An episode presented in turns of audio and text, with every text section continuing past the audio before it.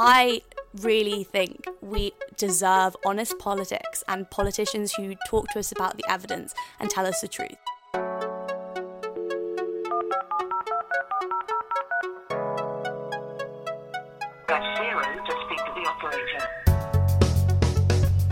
Hello, and welcome to Switchboard, Varsity's flagship podcast. I'm Belle George, and I'm joined today by Julia Simons. Last year, she made national headlines after confronting Boris Johnson with a series of questions about the NHS and climate change when he visited Addenbrooke's during his campaign to become Prime Minister, a position he later won. Mr. Johnson was ushered away by security guards, failing to answer any of Julia's questions. After Mr. Johnson was driven away, Julia was appro- approached by some journalists who filmed her speaking about the NHS.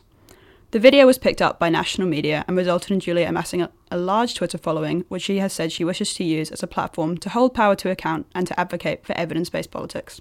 Thanks for joining me today on Switchboard, Julia. Thanks for having me. No, it's great to have you here. I wanted to start by just asking you about an average day in Addenbrooke's. What do you get up to?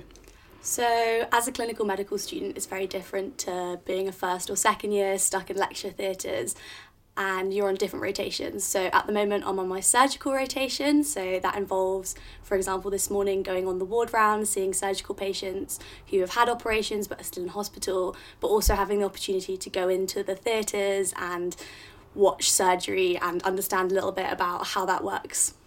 Awesome. And are you enjoying surgical or what's been your favourite so far? I have this awful flaw, which every single specialty I do, I think, yeah, this is the best. But I am particularly enjoying my current placement. My favourite thing overall is paediatrics, so children. But surgery, there's there's a lot to see, and it's very different to other parts of medicine, so it's a really enjoyable placement. Nice variety is the spice of life, they exactly. say. Um, so let's go back to that day in October when Boris Johnson was visiting Addenbrooke's. You called this visit a PR stunt. What made you say? What made you say that?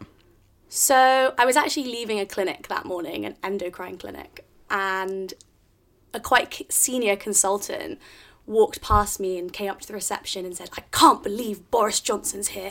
If I knew, I would have gone to biff him myself. Their words. I won't say who. And I really sense this like quite serious like frustration from this senior consultant that no one in the hospital knew that he was going to come that day and I walked outside of the clinic, which happened to be the building that he was in, and there was a small gathering of people who had all heard by word of mouth only in that moment that he was coming. And there were a number of senior staff who were all quite frustrated by this idea that he had come and there'd been no kind of warning because the reality of the last 10 years of the NHS has been a systematic underfunding. And while the NHS is often used as a political football, it's very hard to convince people on the front line that your lies are truths when they can see the way services are affected. So, I guess in a moment of craziness and adrenaline at the excitement that maybe he was going to come down, I suddenly thought, oh, you know, well, this is a good chance to ask him some questions, perhaps against my own better judgment. And that's why I went and asked him some questions. Following you asking those questions, you've said that you had at that point about 20 followers on Twitter, and now when I looked you up, you had over 19,000. What's it been like to gain such a massive platform in such a short period of time? At first, it was a little bit overwhelming because there's obviously a question about how is this going to affect your future career. I mean, if you type into Google angry medical student, I come up, and that's definitely not the best way to approach an employer. But on the other hand, like I see it as a good opportunity. I feel slightly guilty. I have a lot of friends who've used Twitter for a long time and say really poignant, important things. And to be honest, I'm just a pretty average medical student and I don't have that many insightful things to say.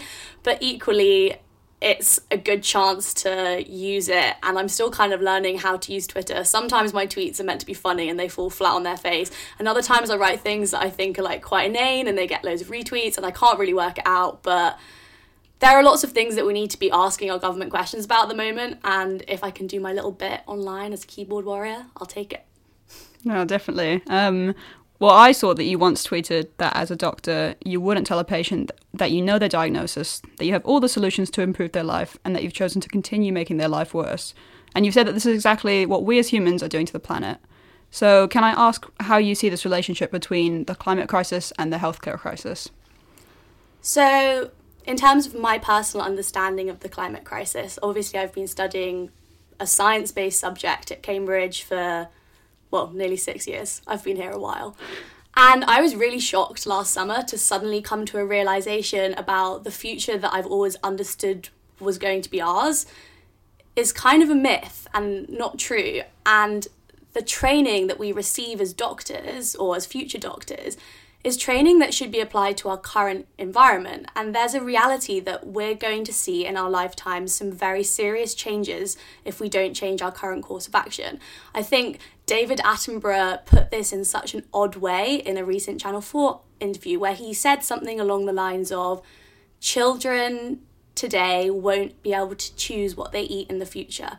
And it seems like a really simple, basic thing, but that's a really big question. What does that mean when you have multi breadbasket failure and when people aren't able to access basic things like food? We can see in our current political environment how much that can be destabilized by small events. How are we as a society going to cope with huge environmental change? And within the healthcare system, there are kind of two aspects to this because you've got the direct health impacts of climate change, and there's a horrible reality in climate change, which is that those who are least responsible are going to be most affected. So within the UK, we won't see these horrific effects in the same way that people in the global south will, but we will still see increased death rates due to direct heat effects. We will see um, elderly um, flooding. So the recent Yorkshire floods is a good example of this. The ambulance bays were actually flooded, so they couldn't use ambulances. Those kind of infrastructure questions are very much there. Um, and then you've also got this broader question of, you know, the healthcare system is very reliant on societal stability. And even post 2008 financial crash, the NHS has seen a decline in investment, and that really directly affects patient care. Our global economy, as Mark Carney, the ex governor of the Bank of England, clearly states, will be directly affected by the climate crisis. How will that allow us to produce to provide healthcare? How will global procurement chains, which are so fundamental for all the things that we use in surgery and the medications patient u- patients use, how will those things continue to exist if we completely failed to act on climate change, which is exactly what we're doing now, despite governments trying to lie to you and telling you they're working it out? They're most certainly not. So, what, what would you like to see then as you are coming to the start of your medical career? What is it that you want to see changed to our NHS and to broader structural social systems more generally? So there's this really exciting thing that actually happened um, this weekend, and the NHS has announced that they want to be the first carbon zero healthcare system. Oh, amazing! a really positive step about recognizing, for example, um, healthcare contributes 5.6% of emissions in the UK.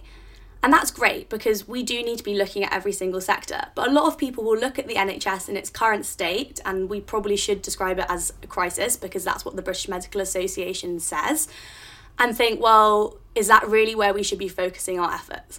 And I say, yes, but we also need to focus our efforts more broadly. So when you have the Health Secretary, Matt Hancock, saying on national radio that flying has already been decarbonised and we don't need to stop flying, you need to ask some serious questions about why our politicians are lying in the face of very clear evidence.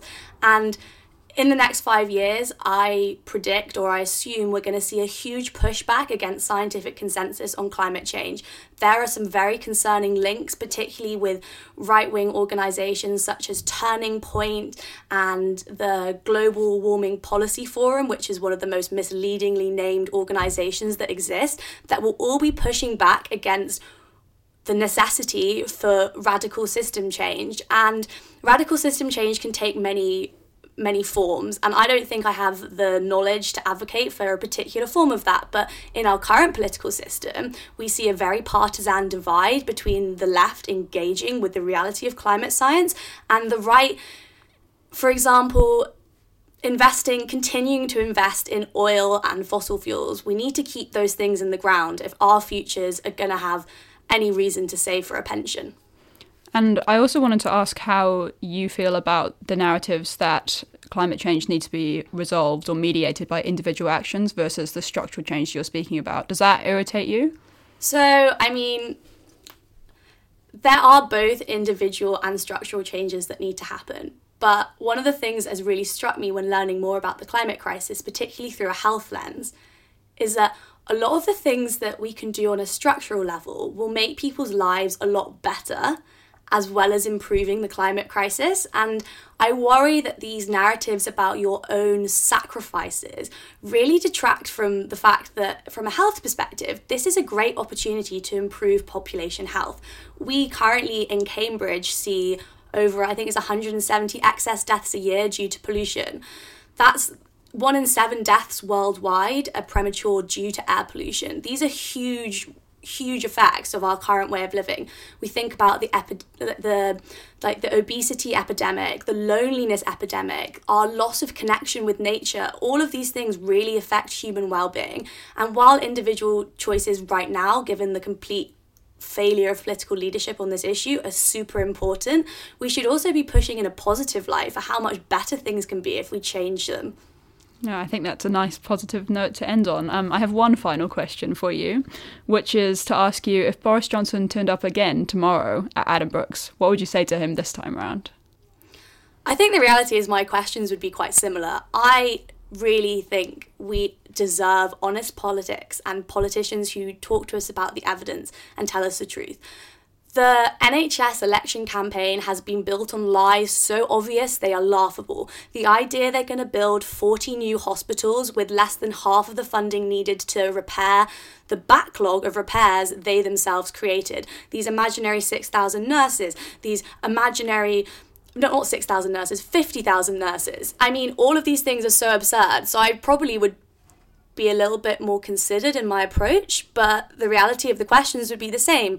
I'd want to confront him in a way that I think our current journalists are failing to and allowing these politicians to say things that are clearly untrue and go unchallenged. For example, Matt Hancock on flying. Oh, thank you, Julia. And that's all we've got time for. But thank you, everyone, for joining us this week on this on this episode on the NHS and climate change. You can download this episode from wherever platform you get your podcast from. Make sure to subscribe and get updates on our future episode. This has been Belle George and Julia Simons on Switchboard. Thank you for listening, and tune in for our next episode where we speak to several people in Cambridge about a popular trend of going vegan for the month of January. Thank you, Julia. Thank you. Goodbye. Bye.